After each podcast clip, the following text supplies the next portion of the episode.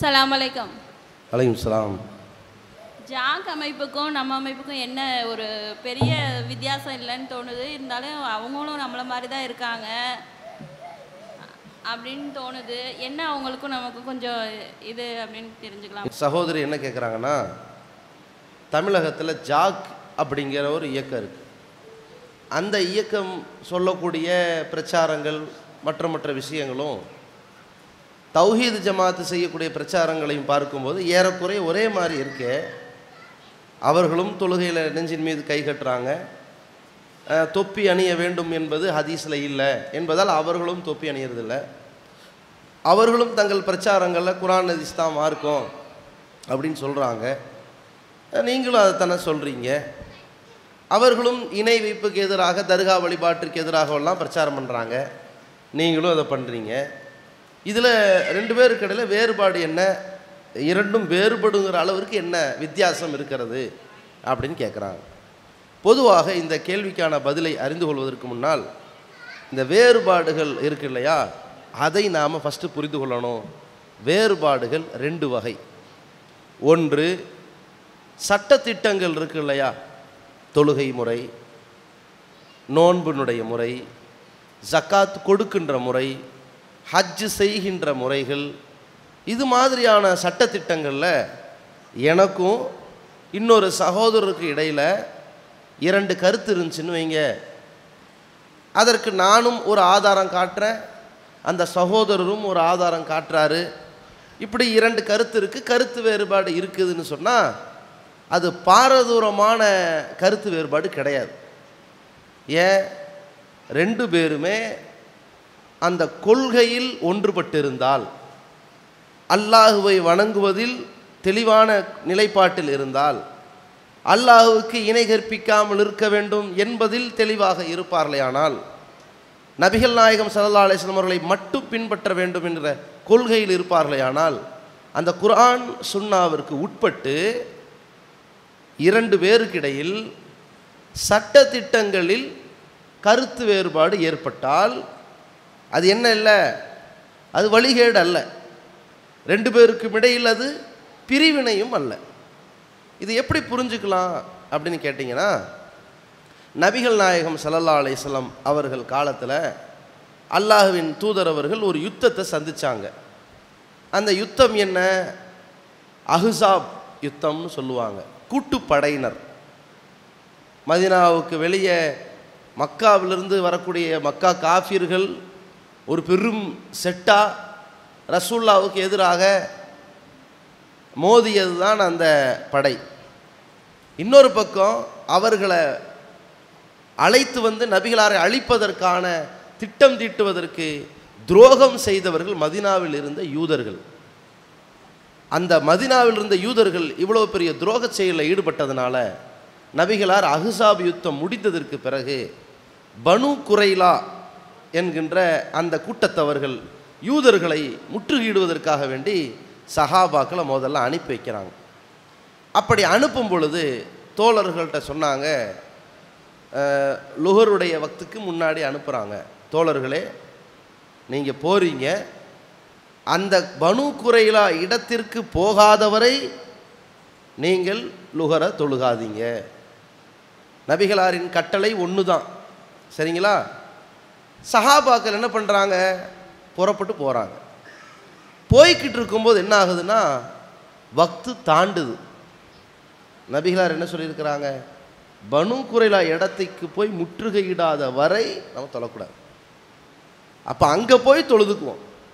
அப்படிங்கிறாங்க சகாபாக்களில் சிலர். சில சகாபாக்கள் இல்லை தொழுகை நேரம் குறிக்கப்பட்ட கடமை தானே. நாம் அங்கே போய் அதுக்குள்ளே நம்ம அங்கே போயிடுவோன்னு கூட ரசூல்லா விளங்கி சொல்லியிருக்கிறான் இல்லையா? நாம் இங்கே தொழுதுருவோன்றான். சில சகாபாக்கள் என்ன சொல்கிறாங்க அங்கே போய் தான் தொழணும் ரசூலா சொல்லிட்டாங்க. ஆக சில பேர் அங்கே போய் தொழுதார்கள் சில பேர் வழியிலேயே தொழுதார்கள். இந்த ரெண்டுமே நபிகளாரிடத்துல சொல்லப்பட்டுச்சு. நபிகள் நாயகம் ஸல்லல்லாஹு இருவர்களையும் குறைப்படுத்தி பேசவில்லை அப்படின்னு சொல்லி ஹதீஸுகளில் பார்க்கும் சஹாபாக்கள் பின்பற்றியது தூதர் ஒருவரைத்தான். கேட்டது ஒரு கட்டளையைத்தான். அதிலிருந்து புரிந்து கொண்டது ரெண்டு சட்டங்களை. ரெண்டு சட்டங்களும் ஒரு கட்டளையிலிருந்து புரிந்து கொண்டதால் ரெண்டு பேரும் குற்றவாளிகள் அல்ல. ரெண்டு பேரும் அனுமதிக்கப்பட்டாங்க. இது போல நம்மிடத்தில் சட்டத்திட்டங்களில் ரெண்டு கருத்து வருது.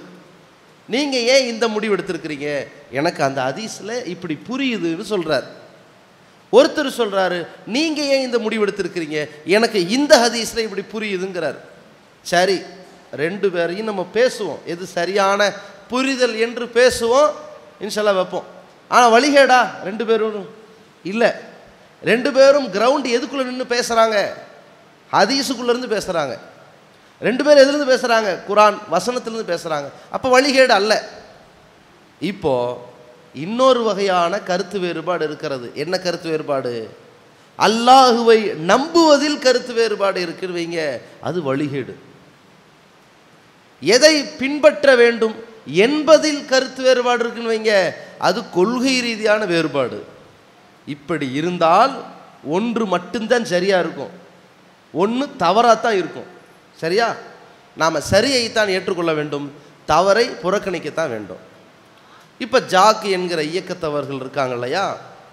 அவர்கள் வந்து யாருன்னு கேட்டால் ஜம்மியத்து அஹ்லில் குர்ஆன் ஒல் ஹதீஸ் என்கிற பெயரில் ஆரம்ப காலகட்டத்தில் இருந்தாங்க.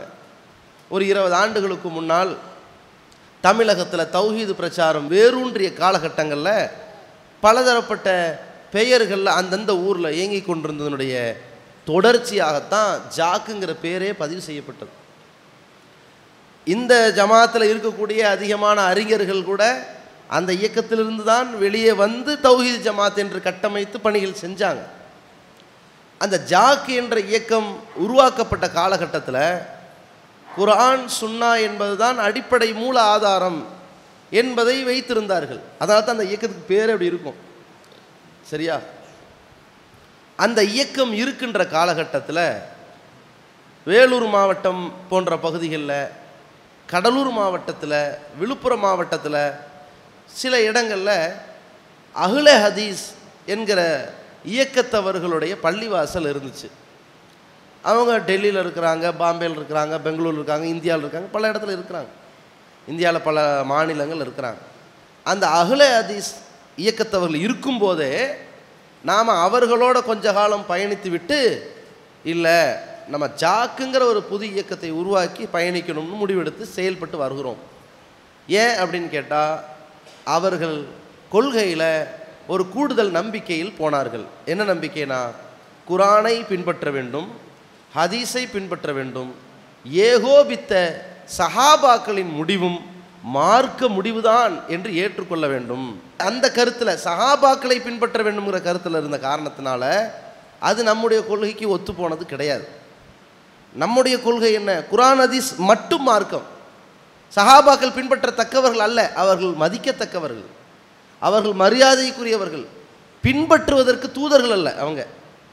சஹாபாக்கள் ரசூல்லாவைத்தான் பின்பற்றினாங்க. நாம ரசூல்லாவைத்தான் பின்பற்றணும். ஏன்? நபிகளாருக்கு தான் வகி வந்துச்சு. நபிகளாரோட வகி முடிஞ்சிச்சு. ஆனால் அகல அதிசி என்பவர்கள் என்ன செய்கிறாங்க சஹாபாக்களை பின்பற்றணும். எந்த அளவிற்கு? ஜும்மாவில் ரெண்டு பாங்கு சொல்லுவார்கள். ஏன்? உஸ்மான் அலிலாவுடைய காலத்தில் சொல்லப்பட்டுருச்சுல்ல அப்படின்னு என்ன செய்வாங்க? சஹாபாக்களை பின்பற்றும் நிலைப்பாடை எடுத்தார்கள். அதிலிருந்து வேறுபட்டு நம்ம என்ன இவங்க கொள்கையிலேயே வேறுபடுறாங்க. இஸ்லாத்தின் அடிப்படை மூலாதாரம் ரெண்டு தான். குரான் சுன்னா ரெண்டு தான். இவர்கள் ரெண்டுக்கு மேலே இஸ்லாத்தின் மூலாதாரங்கள் மூன்றாக ஆக்குறாங்க. அது வழிகேடு. இப்படி இருக்கும்போது இப்படி எடுத்திருக்கிற நிலைப்பாடு சரியில்லைன்னு சொல்லி ஜாக் ஜம்மியத் அகுலில் குர்ஆன் வல் அதீஸ் நாம குரான் அதீஸிற்குரியவர்கள் என்று சொல்லி இயக்கத்தை கட்டியமைத்து பயணித்து கொண்டிருக்கிறோம். அப்போது இந்த இயக்கத்தில் உள்ளவர்களுக்கு இடையில் சின்ன சின்ன சட்டங்கள் ரீதியாக கருத்து வேறுபாடு இருந்துச்சு. ஆனால் அது வழிகேடு அல்ல. அந்த இயக்கத்தில் உள்ள ஒரு சில பேர் என்ன செஞ்சாங்க? நெஞ்சின் மீது கை கட்டலாம் அப்படிங்கிற கருத்தில் இருந்தாங்க. சில பேர் இல்லை நெஞ்சுக்கு பக்கத்தில் வச்சுக்கலாம். அது நெஞ்சின் மீது வைக்கிற அதிசல எனக்கு சில சில சந்தேகங்கள் இருக்கிறது என்றும் அந்த இயக்கத்தில் இருந்து கருத்து சொன்னார்கள். ஆனால் வழிகேடு அல்ல. அதிலேயே இருந்து கொண்டு நாம் பயணித்து வருகிற காலத்தில் அப்பொழுது சமூக அரசியல் ரீதியான பிரச்சனைகள் வருகிற பொழுது ஆட்சியாளர்களின் அடக்குமுறை வருகிற பொழுது நாம் போராட்டம் நடத்தி தானே தீமையை தடுக்க வேண்டியிருக்குது அநீதியை தட்டி கேட்க வேண்டியிருக்குது உரிமை மீட்பு போராட்டம் நடத்த வேண்டியிருக்குது இப்போ என்ன செய்யலாம் என்று வரும் பொழுது அப்பொழுது ஜாக் தலைமை சொல்லிவிட்டார்கள் இது மார்க்கத்தை மட்டும் சொல்கிற தலைமை. நீங்கள் வந்து போராட்டத்திற்குரிய தலைமையாக தாமமுகவை பயன்படுத்திக்கிங்க. இது மார்க்கத்தை சொல்கிற இடம். அப்படின்னு சொல்லும் பொழுது அல்லாவுடைய தூதர் அவர்கள் மார்க்க பணி செய்தார்கள் சமுதாய பணி செய்தார்கள் அநீதிக்கு எதிரான ஒரு நீதிக்கான போராட்டத்தையும் வலியுறுத்தி இருக்கிறார்கள் என்கும் பொழுது இது என்ன மார்க்க பணி செய்வோம் போராட்டம் நடத்த மாட்டோம் இது நல்ல புரிதல் அல்ல நம்ம ஜாக்கிலிருந்து வெளியேறிடுவோம். நாங்கள் மார்க்க பணியும் சமுதாய பணியும் சேர்ந்தே இதில் போய் செய்ய போகிறோம் என்று சொல்லி என்ன செஞ்சோம்? ஜாக்கிலேருந்து வந்து தாமுக்கால் வரோம். அப்போ கேட்டார்கள் நீங்கள் தாமுக்கால் பயணிக்கிறீங்க மார்க்க பணியும் சமுதாய பணி ரெண்டுமே செய்ய போகிறேங்கிறீங்க அதாவது தௌஹீது பணியும் சமுதாயத்தில் சமூக நீதிக்கான போராட்ட பணிகளையும் செய்ய போகிறீங்க ஒருவேளை போராட்டங்கள் அதிகம் நடந்து நடந்து நடந்து இது ஒரு பக்கம் எலெக்ஷன் மாதிரி போக்குவரத்து போய் அங்கே தௌஹீது பிரச்சாரம் செய்கிறதே முடியலங்கிற மாதிரி வந்தால் என்ன பண்ணுவீங்க? ஏன்னா ஆர்ப்பாட்டம் பண்ணால் எல்லா தரப்பு மக்களும் நம்ம நேசிப்பாங்க. அதானே? ஒரு ஊரில் டாஸ்மாக் இருக்குது. அதை இழுத்து மூடணும். போராட்டம்னு அறிவித்தோம்னா என்ன ஆயிரும்? இந்த ஊரில் உள்ள எல்லா ஜமாத்து மக்களும் நம்மளை நேசிப்பாங்களா இல்லையா? அதே இடத்துல நான் ஒரு மணி நேரம் பயான் பண்ணுறேன் வராச்சுன்னு வாங்காதேன்னா அந்த மக்களில் பாதி பேருக்கு நம்ம மேலே கோவம் வருமா வராது? அப்போ ஒரு முகத்தை காட்டினால் நேசிக்கிறார்கள் மறுமுகத்தை காட்டினால் வெறுக்கிறார்கள். இப்போ காலப்போக்கில் என்ன வரும்? நமக்கு எதுக்கு வெறுப்பு? நேசத்தை பெறுகிற மாதிரியே பேசுவோமே என்று மாறுமே. அப்போ நீங்கள் அரசியல் பக்கம் போயிடுவீங்களா இல்லை மார்க்கத்தின் பக்கம் இருப்பீர்களா? என்று அவர்கள் கேட்டார்கள். அப்போ நம்ம என்ன சொன்னோம்? மார்க்கத்தை விட்டுட்டு அரசியல் சமூக போராட்டம்னு நாங்கள் போக மாட்டோம். மார்க்கம் என்பது உயிர் மூச்சு. சமுதாயத்திற்கான போராட்டம் என்பது உடல் உறுப்புகள். இந்த உடல் உறுப்புக்காக வேண்டி உயிரை விட நாங்கள் தயாராக இல்லைன்னு நம்ம பயணித்தோம். ஒரு கட்டத்தில் தமுகவில் தௌஹீத் பிரச்சாரம் செய்ய முடியாத நெருக்கடி வரும் பொழுது அதிலிருந்து பிரிந்து நாம் ஒரு இயக்கம் கண்டு தௌஹீத் பிரச்சாரம் செய்வோம். ஆர்ப்பாட்டங்களும் களத்தில் இறங்கி நீதிக்காக போராடுவோம்னு ரெண்டையும் நம்ம செஞ்சுக்கிட்டு இருக்கிறோம். அந்த காலகட்டம் வரைக்கும் நமக்கும் ஜாக் இயக்கத்திற்கு மத்தியில் சில சட்ட திட்டங்களில் பிறை போன்ற ஜக்காத் விஷயங்களில் சட்ட திட்டங்களில் கருத்து வேறுபாடு இருந்ததை தவிர வழிகேடு அல்ல. அவங்க என்னமோ தப்பாக புரிஞ்சிருக்கலாம். ஹதீஸுகளை தப்பாக புரிஞ்சிருக்கலாம்னு நம்ம சொல்கிறோம் நாம் தவறாக புரிஞ்சிட்டதாக அவங்க சொல்கிறாங்க ஆனால் ரெண்டு பேருக்கு மத்தியில் என்ன வரலை? சட்டங்கள்லாம் கருத்து வேறுபாடு. அவர்கள் குரானேச மார்க்கம்னாங்க நாமளும் குரானேச மார்க்கம்னோ அப்படி பயணிச்சுக்கிட்டு இருந்த தொடக்கத்தில் பஞ்சாயத்தே வரலை. ஒன்று ரெண்டு சட்டங்களில் மட்டும் கருத்து வேறுபாடு இருந்துச்சு. அவங்க வெளியூர் வெளி மாநிலம் கேரளா சவுதி அரேபியா பிறையெல்லாம் ஏற்றுக்கலான்னாங்க அப்படி ஹதீஸுகள்லேருந்து புரிய முடியுதுன்னு சொன்னாங்க. நம்ம அப்படி ஹதீஸில் புரிய முடியல. அந்தந்த பகுதி தத்தம்மது பகுதியில் தான் பெற பார்க்கணும் நம்ம சொன்னோம். இந்த மாதிரி புரிதலில் டவுட் வந்துச்சு. ஆனால் வழிகேடு இல்லை. ரெண்டு பேரும் ஒரே கொள்கையில் தான் இருந்தோம். ஆனால் கொள்கை ரீதியாகவே எப்போ பிரிவினை ஏற்படுகிறது என்று சொன்னால் அவங்க என்ன செஞ்சிடறாங்கன்னா சகாபாக்களை பற்றி விழுப்புரத்தில் ஒரு மாநாடு போடுறாங்க. சகாபாக்களை கண்ணியப்படுத்தி மாநாடு போடுறாங்க. அதில் என்ன குறிப்பிடுறாங்கன்னு சொன்னால் சகாபாக்கள் சிறந்தவர்கள். அதை நாங்கள் மறுக்கலை. சகாபாக்கள் இந்த உம்மத்தை எல்லாம் விட தியாகிகள். அதை நம்ம மறுக்கலை. சகாபாக்களுடைய புரிதல் குரானேசுக்கு நெருக்கமாக இருக்கும் அப்படின்னாங்க. இருக்கட்டும். குரான் ஹதீஸில் தீர்வில்லாத கட்டத்தில் சஹாபாக்களுடைய வழியை ஏற்றுக்கொள்ள வேண்டும். சஹாபாக்கள் அத்தனை பேரும் தவறு செய்ய மாட்டார்கள் என்கிற ஒரு கருத்தை தெரிவிக்கும் வகையில் அவர்கள் தொகுத்து வெளியிட்ட பொழுதுதான் இவங்க ஒரு படி தாண்டுறாங்க இஸ்லாத்தின் அடிப்படை மூலாதாரம் என்ன? இன்ன தீன இந்தல்லாஹில் இஸ்லாம். இஸ்லாம் என்பது அல்லாவிடம் ஒப்புக்கொள்ளப்பட்ட மார்க்கம். ஒமை எபுத்த கைரல் இஸ்லாமி தீனன் யார் இஸ்லாத்தை விட்டுவிட்டு மற்றவற்றை மார்க்கமாக எடுத்துக்கொள்கிறார்களோ அவர்களுக்கு அது ஏற்றுக்கொள்ளப்படாதுன்னு நல்லா சொல்லிட்டான். எந்த அளவிற்கு மாக்கானலி மூமினின் வளா மூமினத்தின் இதா கலல்லாகுவ ரசூலுகு அம்ரன். அல்லாஹும் அவன் தூதரும் ஒரு காரியத்தை பற்றி முடிவெடுத்து விட்டால் இறை நம்பிக்கை கொண்ட எந்த ஆண் பெண்ணுக்கும் மாற்று கருத்து சொல்ல எந்த அதிகாரம் இல்லை. அதில் அவுபக்கர் சித்திகளையில்லானவர்களுக்கு அதிகாரம் இல்லை. உமரலிகளானவர்களுக்கு அதிகாரம் இல்லை. எந்த சகாபாக்களுக்கு அதிகாரம் இல்லை. யாருக்கும் இல்லை. இவங்க என்ன பண்ணுறாங்க இஸ்லாத்தின் மூலாதாரங்களாக குரான் ஹதீஸ் ஏகோபித்த சஹாபாக்கள் என்ற கருத்துக்கு வந்தாங்க. நாம் அதை சுட்டி காட்டினோம். அப்புறம் மாற்றினார்கள். இல்லைல்ல அதில் நாங்கள் சிலதை மாற்றம் செஞ்சிட்டோம். சகாபாக்களை பின்பற்ற மாட்டோம் நாங்கள் அதில் அவர்களுக்குள் பலதரப்பட்ட கருத்துகள் உருவாயிருச்சு. எப்படி? ஒருவர் அதிலேயே என்ன பேச ஆரம்பித்து விட்டார் என்றால் குரான் ஹதீஸ் மார்க்கம் அதுபோல சஹாபாக்களையும் பின்பற்ற வேண்டும் என்றே அறிவித்து விட்டார். எப்படிங்க? ரசுல்லாவுக்கு தானே வகி வரும். இல்லை சஹாபாக்களுக்கும் வகி வரும்னாங்க. அங்கே தான் வழிகேடு ஆரம்பிக்கிறது. இது கொள்கை ரீதியான வழிகேடு. கொள்கை ரீதியான வழிகேடு என்று வந்துவிட்டால் அந்த வேறுபாட்டிலிருந்து அவர்கள் திருந்த வேண்டும். சட்ட திட்டங்கள் கேமத்து நாள் வரைக்கும் இருக்கும். ஒரே சட்டத்தை ஒரு கட்டளையை ரெண்டு வகையாக புரிஞ்சுக்க முடியும். ஆனால் கொள்கையில் ஒன்று தான் சரியாக இருக்கும். உள்ளம் சம்பந்தப்பட்டதற்கு பாருங்க மார்க்கம் ரெண்டாக இருக்கிறது. ஒன்று செயல் சம்பந்தப்பட்டது. அதில் ஏதாவது மிஸ்டேக்குன்னா அல்லாஹ் நாளைக்கு மன்னிச்சிருவான். தொழுகிறோம். ஒழு செய்கிறோம். அதை பேணுதலோட செய்யலை முன்ன பின்ன மிஸ்டேக் ஆகிப்போச்சு தொழுகையில் முன்ன பின்ன தப்பு நடந்து போச்சு. அல்லாஹ் நாடினால் மன்னிப்பான் நாடினால் தண்டிப்பான். ஆனால் ஒருத்தன் உள்ளத்தில் ஈமான் கொள்கிறான் அல்லாவே இல்லைன்னு நினச்சிக்கிட்டு இருக்கிறான். அவன் தொழுகிறான் நோன்பு வைக்கிறான் சக்காத்து கொடுக்குறான். நாளை மறுமையில் அவனுக்கு சொர்க்கம் கிடைக்காது நரகம்தான். ஏன்? உள்ளத்தில் மிஸ்டேக் இறை நம்பிக்கை அதில் மட்டும் வேறுபாடு வரவே கூடாது. செயலில் முன்ன பின்ன வந்தாலும் அல்லா இடத்துல மன்னிப்பு கிடைக்கும். அப்படி இருக்கும்போது அவர்களிடத்தில் நம்பிக்கையிலேயே ஒரு குளறுபடி வருகிறது. சஹாபாக்களை பின்பற்ற வேண்டும் என்கிற கொள்கைக்கு போயிட்டாங்க. அப்படிப்பட்ட நிலை அது வழிகேட்டினுடைய வெளிப்பாடாக மாறிவிட்டது. இரண்டாவது என்ன என்று கேட்டால் இது மிக முக்கியமான ஒன்று. வணக்கத்திற்குரியவன் அல்லாஹ் என்று நாமெல்லாம் நம்புகிறோம் அல்லாஹுவுக்கு இணை வைக்கக்கூடாதுங்கிற கொள்கையை நம்புகிறோம் இல்லையா?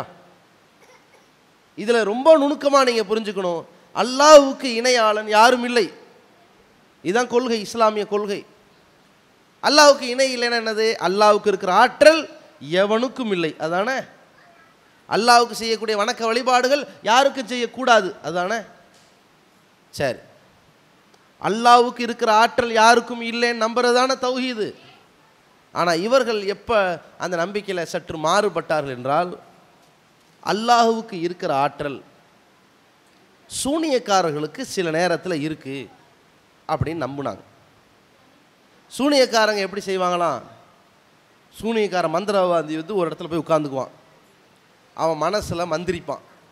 அப்படி எதையாவது மந்திரிக்கும்போது மனசுக்குள்ளே யாரை நினச்சிருக்கிறானோ அவன் கை விளங்காமல் போகணும்னு அவன் நினச்சா அது நடந்துடும் அவன் கால் விளங்காமல் போகணும்னு அவன் மனசுக்குள்ளே நினச்சா அது அப்படியே நடந்து போயிடும் அவன் வேலை வெட்டியெல்லாம் இழந்து நட்டவாளியாய் நடுத்தரில் வந்து ஓட்டாண்டியாக நிற்கணும்னு அவன் நினச்சா அப்படி நடந்து போயிடும் என்று சூனியக்காரர்களுக்கு சில நேரத்தில் அந்த ஆற்றல் இருக்குதுன்னு சொல்கிறாங்க யார் சொல்கிறா ஜாக் இய- இயக்கத்தில் சார்ந்தவர்கள் சில மௌலவிகள் அதை பேசுகிறாங்க அப்படி சொல்கிற பொழுது அவர்கள் ஏடுகளிலும் அந்த கருத்தை பேசுகிறார்கள். அல்லாஹுக்கு இருக்கக்கூடிய ஆற்றல் சூனியக்காரர்களுக்கு அல்லாஹ் நாடும்போது வழங்குவான்னு சொல்கிறாங்க இப்படிப்பட்ட நம்பிக்கை இருக்கு பாருங்க. நாம் அதில் வேறுபடுறோம். அல்லாஹுவுக்கு இருக்கிற ஆற்றல் யாருக்கும் கிடையாது. அது அப்படி மட்டும் நம்பலை. அல்லாஹுவுக்கு இருக்கக்கூடிய ஆற்றலை அல்லாஹ் யாருக்கும் விட்டுத்தர மாட்டான். இதுதான் தௌஹீத்.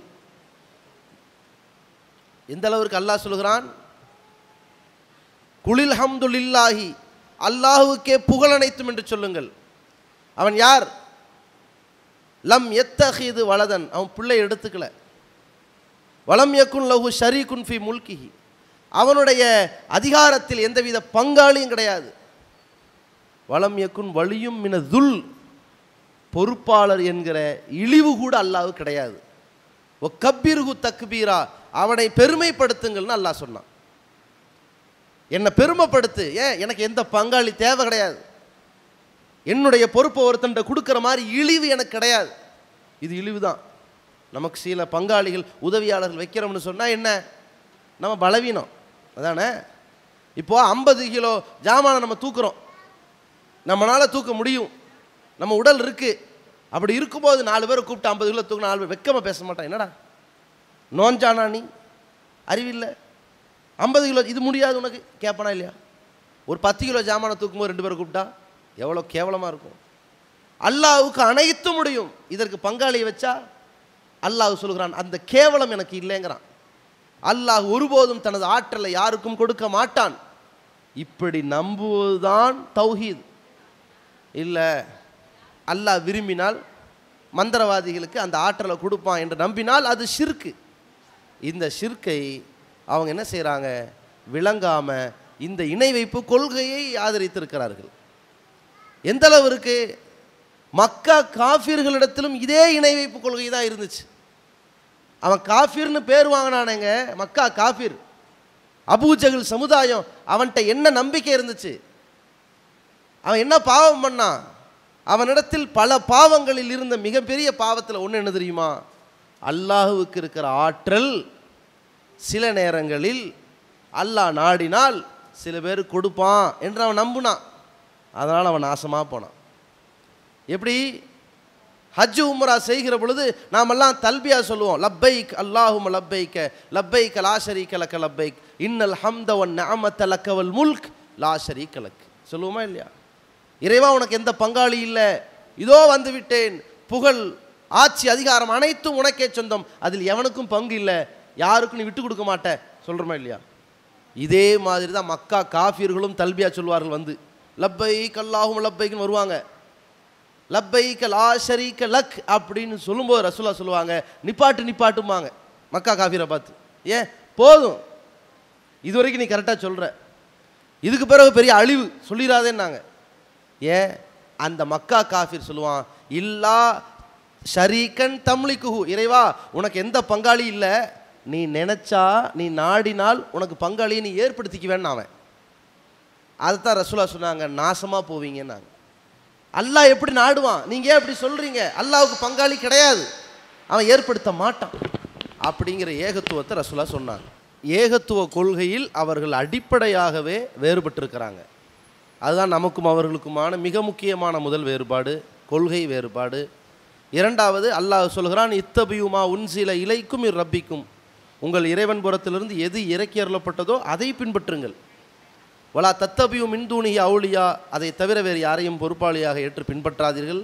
கலீல் அம்மா ததக்கரூன். அப்படி செய்தால் நீங்கள் குறைவாகத்தான் சிந்திக்கிறீர்கள். அல்லாஹ் சொல்கிறான் நாம் பின்பற்றி செயல்படுத்துவது வகியாக இருக்கணும். அல்லாவிடமிருந்து வந்த செய்தியாக இருக்கணும்.